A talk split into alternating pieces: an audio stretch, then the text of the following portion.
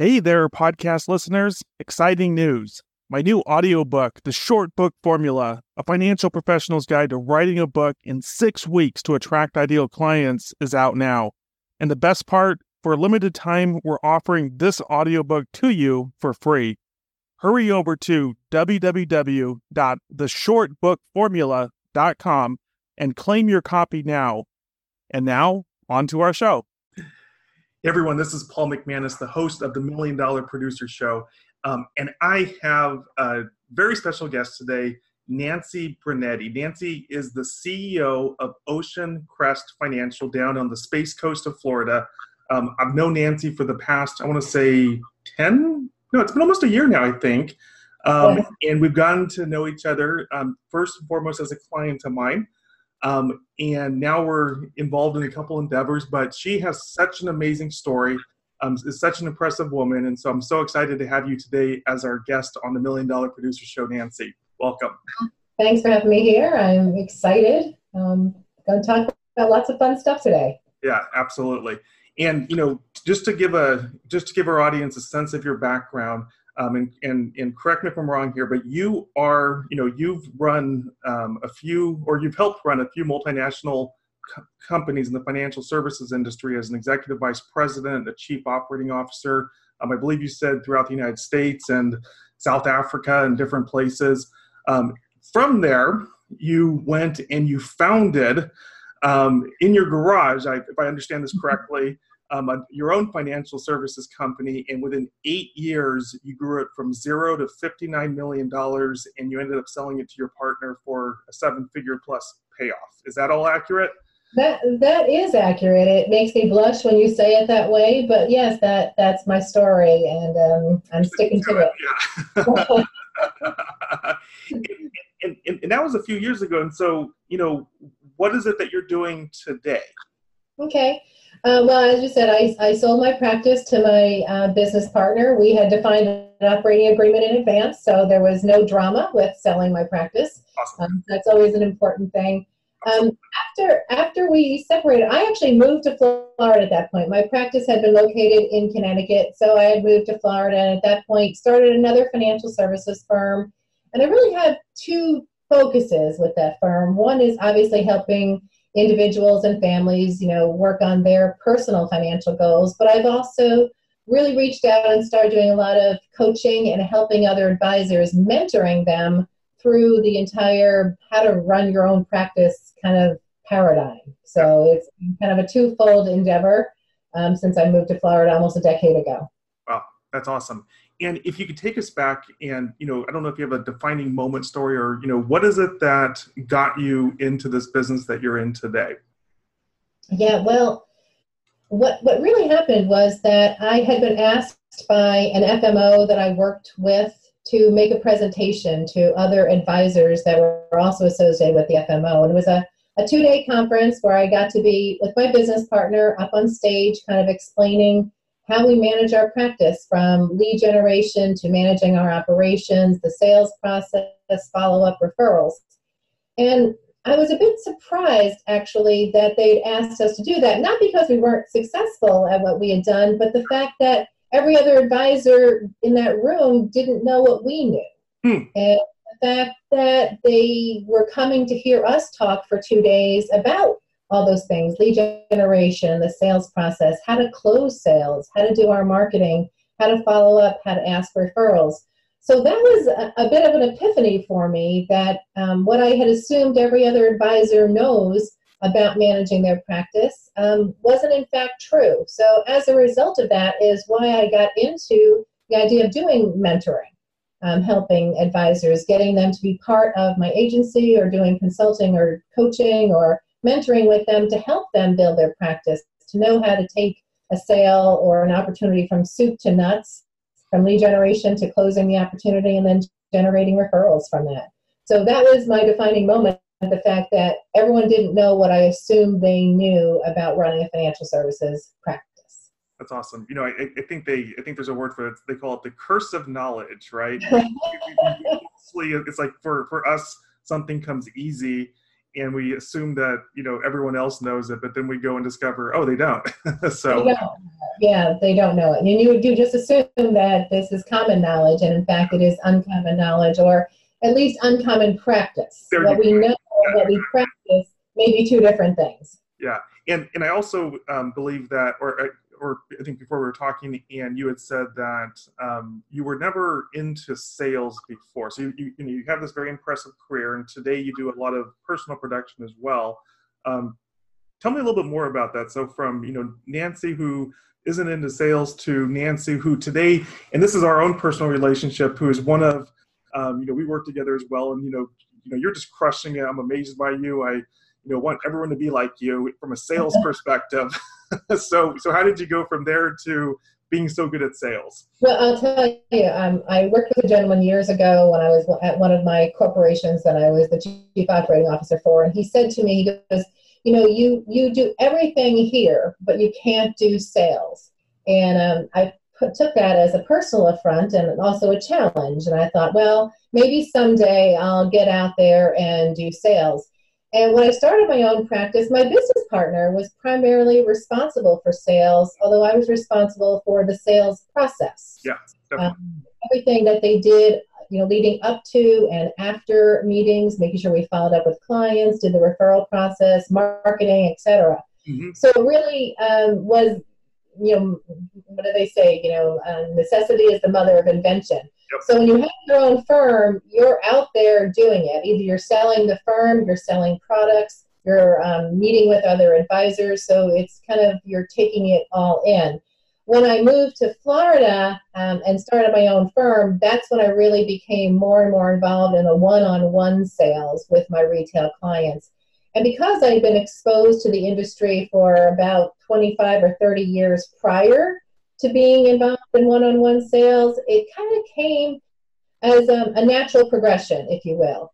And the thing with sales is to be authentic. I never really feel like I'm selling anybody. I always feel like I'm educating them. And if what I'm saying makes sense, then the sales become just a natural progression in the education process as opposed to um, flipping the conversation and now we're going to sell you something. Sure. So, um, but it, you know, the sales thing wasn't something I ever thought I'd be involved in, but if you can wrap it around doing all of the operations and marketing well, then sales just becomes a natural part of the whole business operation. Absolutely. And I can so relate to that is that I used to be um, very analytical, very introverted myself. I'm not saying that you are, you are, were, but um, you know, sales was the last thing that um, I ever saw myself doing. And, you know, 20 years or so ago, you know, got myself in a place where it's like, oh, sales makes sense. And, you know, I tackled it. It sounds like very similar, which is, you know, it's like very, I want to, you know, if, if, if I have this limiting belief or this, someone's challenging me about my build, I just want to go and learn everything about it. And in that process, I think I got quite good at it. So I can definitely, um, it sounds like I can relate to what you're saying. Right. In in terms of so so you're you're now in the space coast of Florida, um, and you and so just to recap, you um, you do personal production, um, you have your own agency, and you also do some business coaching for advisors on the it's I think on the side. Yes. Um, and you know this podcast, as you know, it's all about those insider secrets to attracting and converting high value clients. And so, um, what is it that today? Um, and I know you do a you know a couple different things or a number of different things. What is it that today you do to keep your pipeline full? Ah, okay. So we there's a, quite a few things that we have going, and I think what's important is never to get lazy about marketing. Mm. Um, so that's my thing: is always be out there, always be visible. So our marketing campaigns that keep my pipeline more than full right now, and I'm looking for other advisors because I simply don't have time to react to leads that I have. But um, I do do seminar marketing, um, which is I only do six sets of seminars during a whole calendar year. So it's not pervasive. It's enough to keep that portion of my pipeline full. Um, I do, as you know, a lot of link. Go ahead. Can you go a little bit deeper into that? Because I'd, I'd, love for our audience to know. I mean, because you're, you know, you're, you know, my impression, you're successful like everything you do. I'm sure there's something that I'm not aware, but you're successful at everything. Um, and so, from a seminar marketing, I know, you know, advisors, you know, have, you know, do it successfully. So maybe some struggle. What is it that you found about seminar marketing that makes that such a powerful um, uh, lead source for you? Okay, well, for me, seminar marketing is again about education. I am never walking into a seminar with a sales mentality. I'm always going into it with an education mentality. Um, but the most important thing about seminar marketing isn't the seminar delivery itself. And I think it's so easy for advisors to get caught up in that hour or hour and a half that they're up there in front of an audience talking and they're all about what do I say, what do I do. And for me, what I teach the advisors that I work with is about all the preparation that has to happen before the event. Because um, you realize there's multiple touches that are happening with a prospect prior to that event. Uh, we focus on what has to happen at the event from the client's experience perspective. Mm-hmm. And then the third part is really the follow up. What happens after an event to be able to convert them, to get them to come into your office to become a client. So the seminar marketing when i when i work with other advisors we do a three part training session and it's literally before during and after an event those things need to happen. And i think some of the advisors are only focusing on well what do i do at the seminar? Right. and that may be the least important of the three components of before during and after a seminar. So when I when I do my seminars or when I work with other advisors to either do seminars with them or teach them how to do seminars, it's exactly that. It's the before, the during, and the appropriate follow up afterwards. So. And I've, and I've heard you say that. I mean, you have it down to almost a science where you know more or less in advance that if you spend X and you get so many people that it's going to, you know, your cost per lead and your cost per conversion um, right. is, is down to that. Can you can you can you share any more insights there?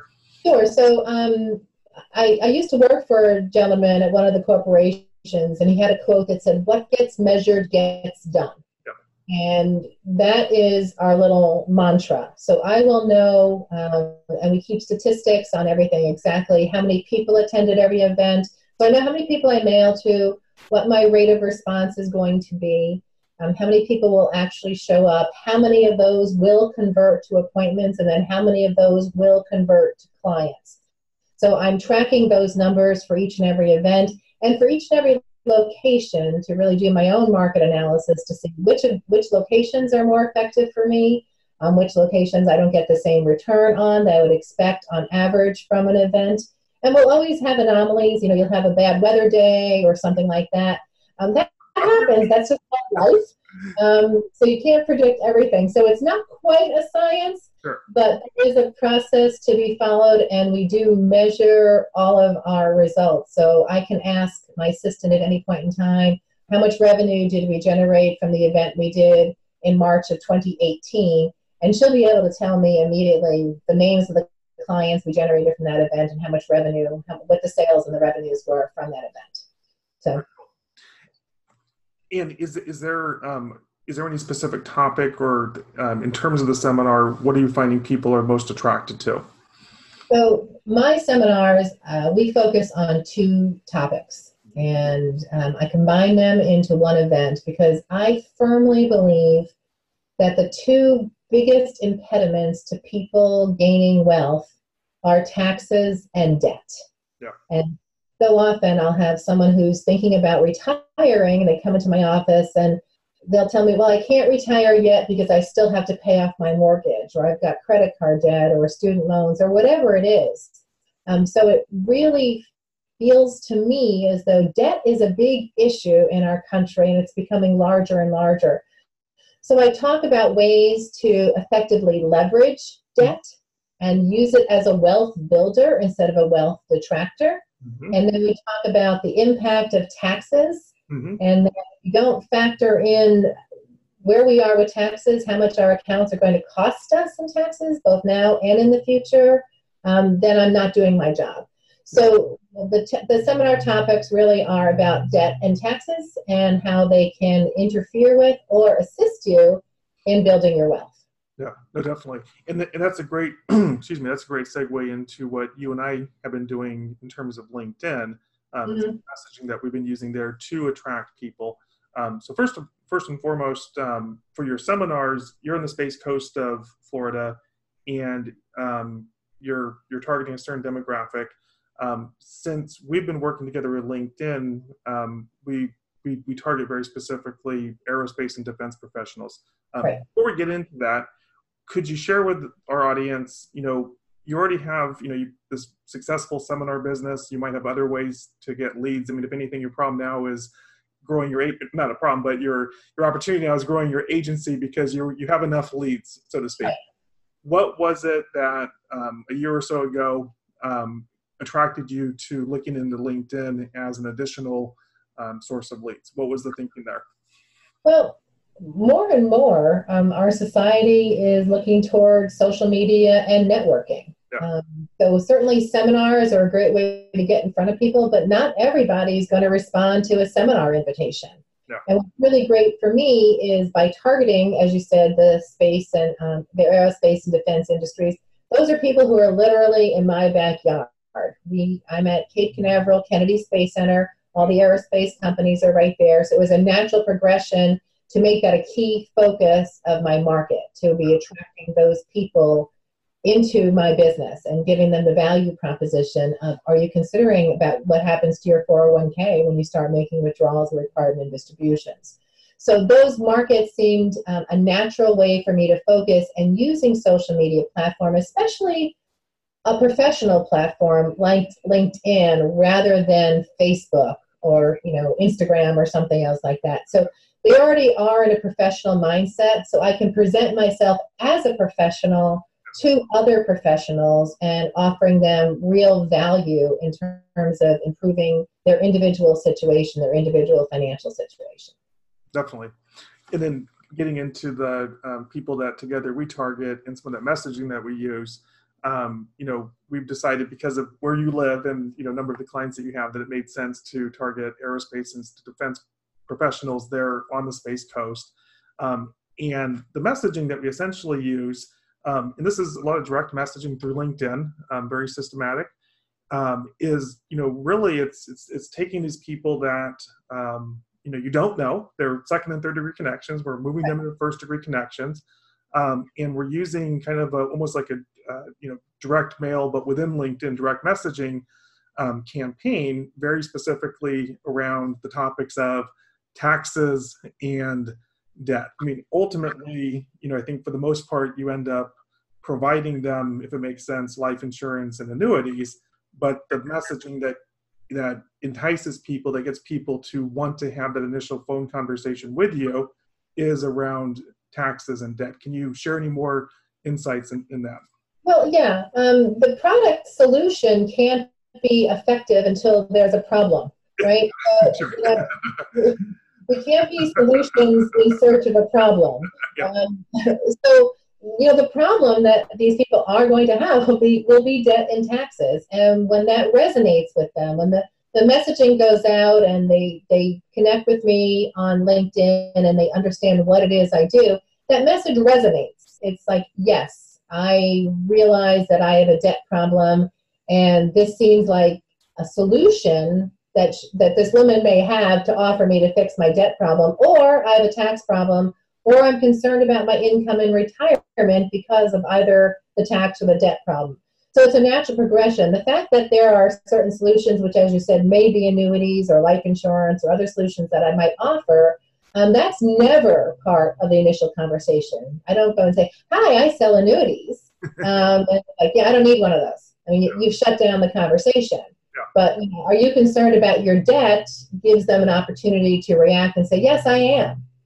Now, how I solve their debt problem is what the curiosity factor is and why they want to come meet and talk to me. Um, but I'm not leading with the solution. I'm leading with the problem. And you know, as, as I've said earlier, you know, I think you just do such a stellar job of this whole process because one of you know, in all transparency, one of the key differences between um, I think a seminar approach and oftentimes a LinkedIn approach is that on a seminar, people are coming, they have a chance to experience you for maybe an hour or more. You're up right. there speaking. Um, and then from that perspective, or you know, after that experience, they then move into one-on-one conversations with you. Correct. Right. Uh, so you know, it's very you know they're already well aware of who you are, the kinds of stuff that you help them with. LinkedIn fundamentally can be very different um, in the sense that we're really reaching out much more cold Um, we're trying to drive curiosity around some of those things.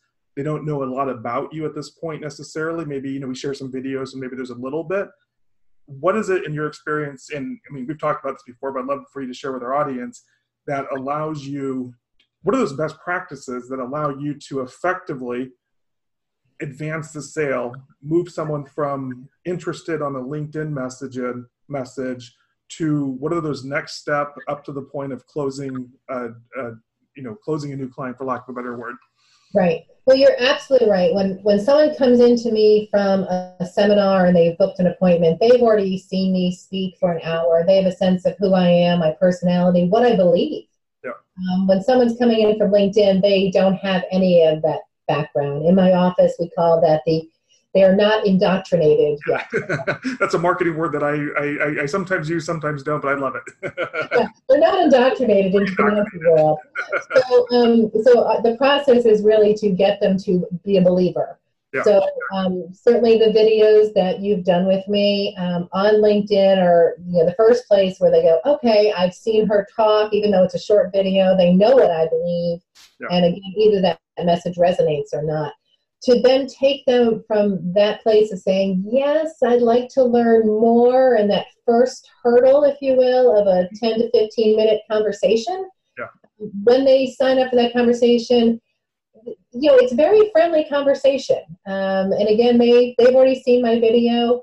They've talked to, you know, they already know who I am a little bit more. Mm-hmm. So when I start talking to them, I simply, you know, ask them, you know, what do you think of the video? Hmm. You know, and they'll tell me, you know, oh, was, I was really interested in what you said about debt, or I was really interested in what you said about taxes. They're giving me a track to go down. I don't have to start talking and selling something or selling me because they've already bought in the fact that they're on the call. So at, during that call, I'm really just learning more about them and what concerns they have. I don't get into specifics, how much money you have. I never ask that question.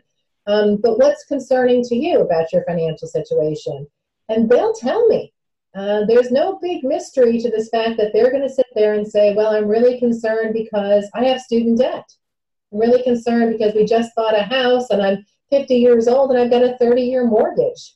Um, whatever they're telling me, everyone's situation is obviously unique, but they will tell me that during that phone call. And from there, we'll go on and schedule a one on one one on one meeting in the office. So that's where they, you know, the process is for them to get to know me better and for me to know whether they're a qualified candidate or opportunity for me to even have them in my office.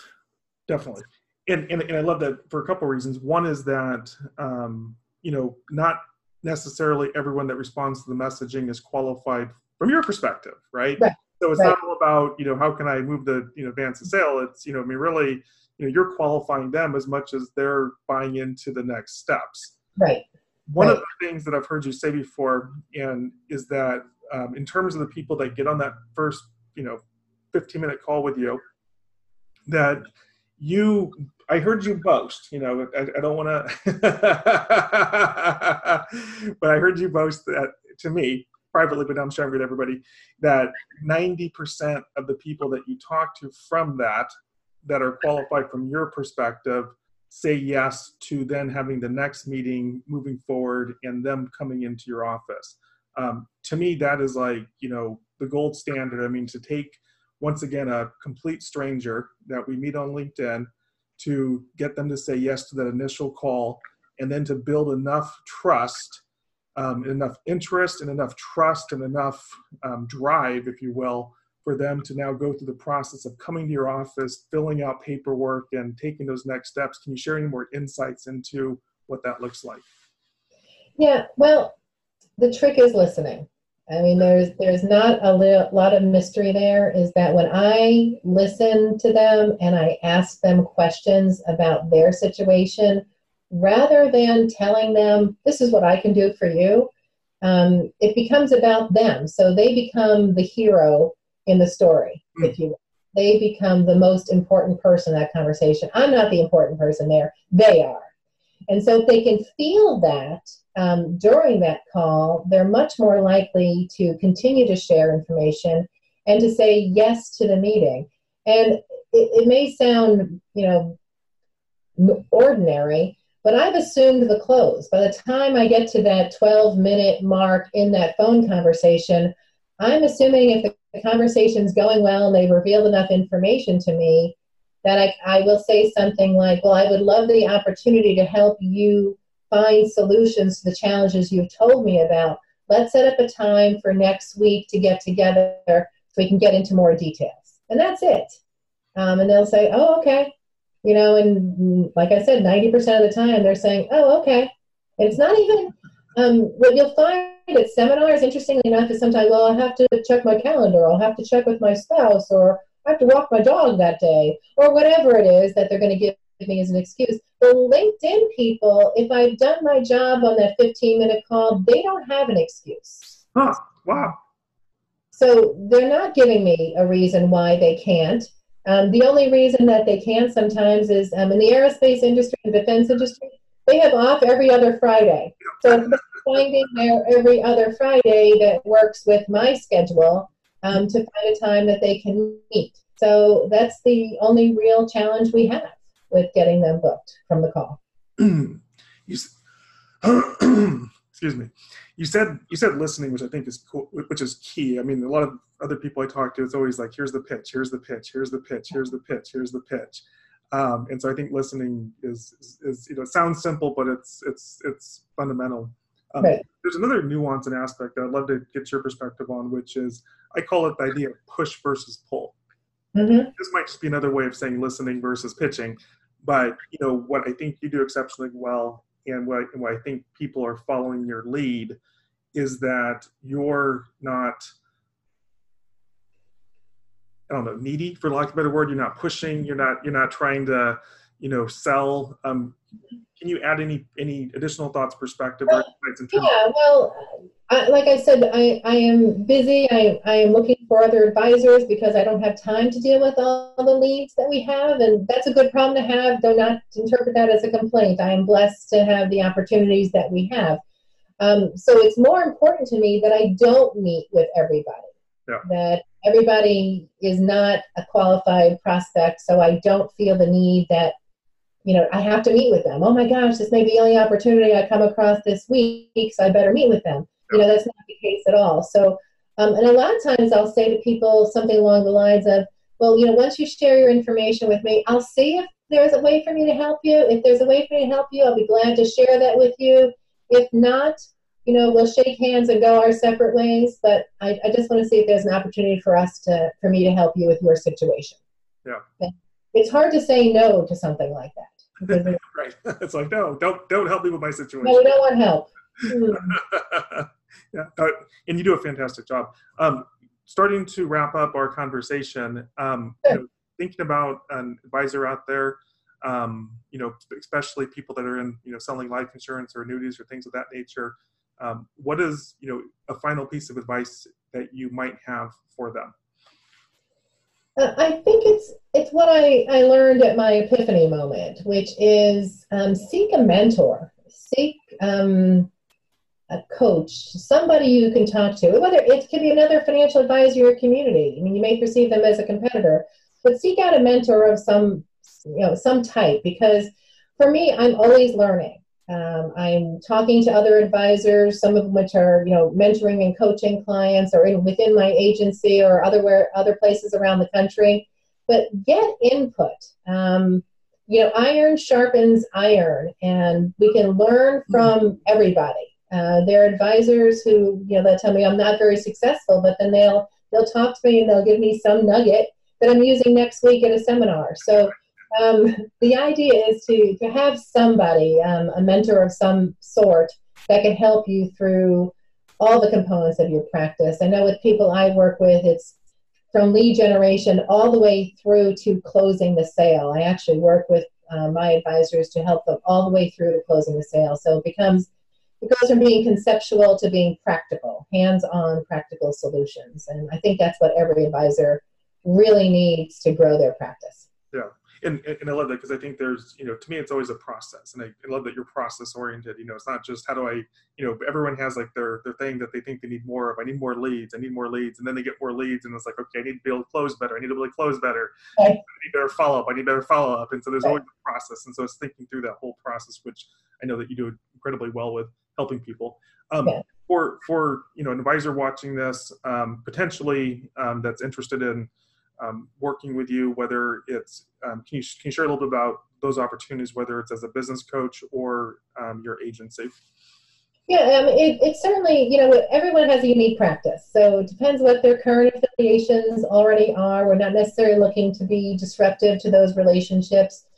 Um, because I do have leads all over the country, I am looking for advisors who can work within my agency if for whatever reasons that's not practical for your particular situation, um, and then I have other advisors that simply I do coaching and mentoring with them on a one on one basis. So, certainly depends upon what the current situation is and the need, what their sales process looks like. Um, again, my focus is going to be, you know, smart retirement, um, taxes, and debt.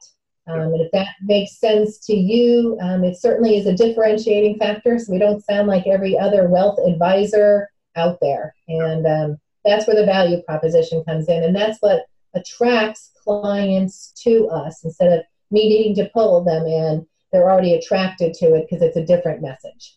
Yeah, fantastic. Thank you so much, Nancy, for your time today. Um, we're going to include um, links or information as part of this in terms of how to reach out and contact you if someone's interested. But um, once again, thank you so much and for sharing your insights and wisdom and being such a, a great role model for what's possible for people. Great. Well, thanks to Paul. I really appreciate it. Had a great time. Bye for now.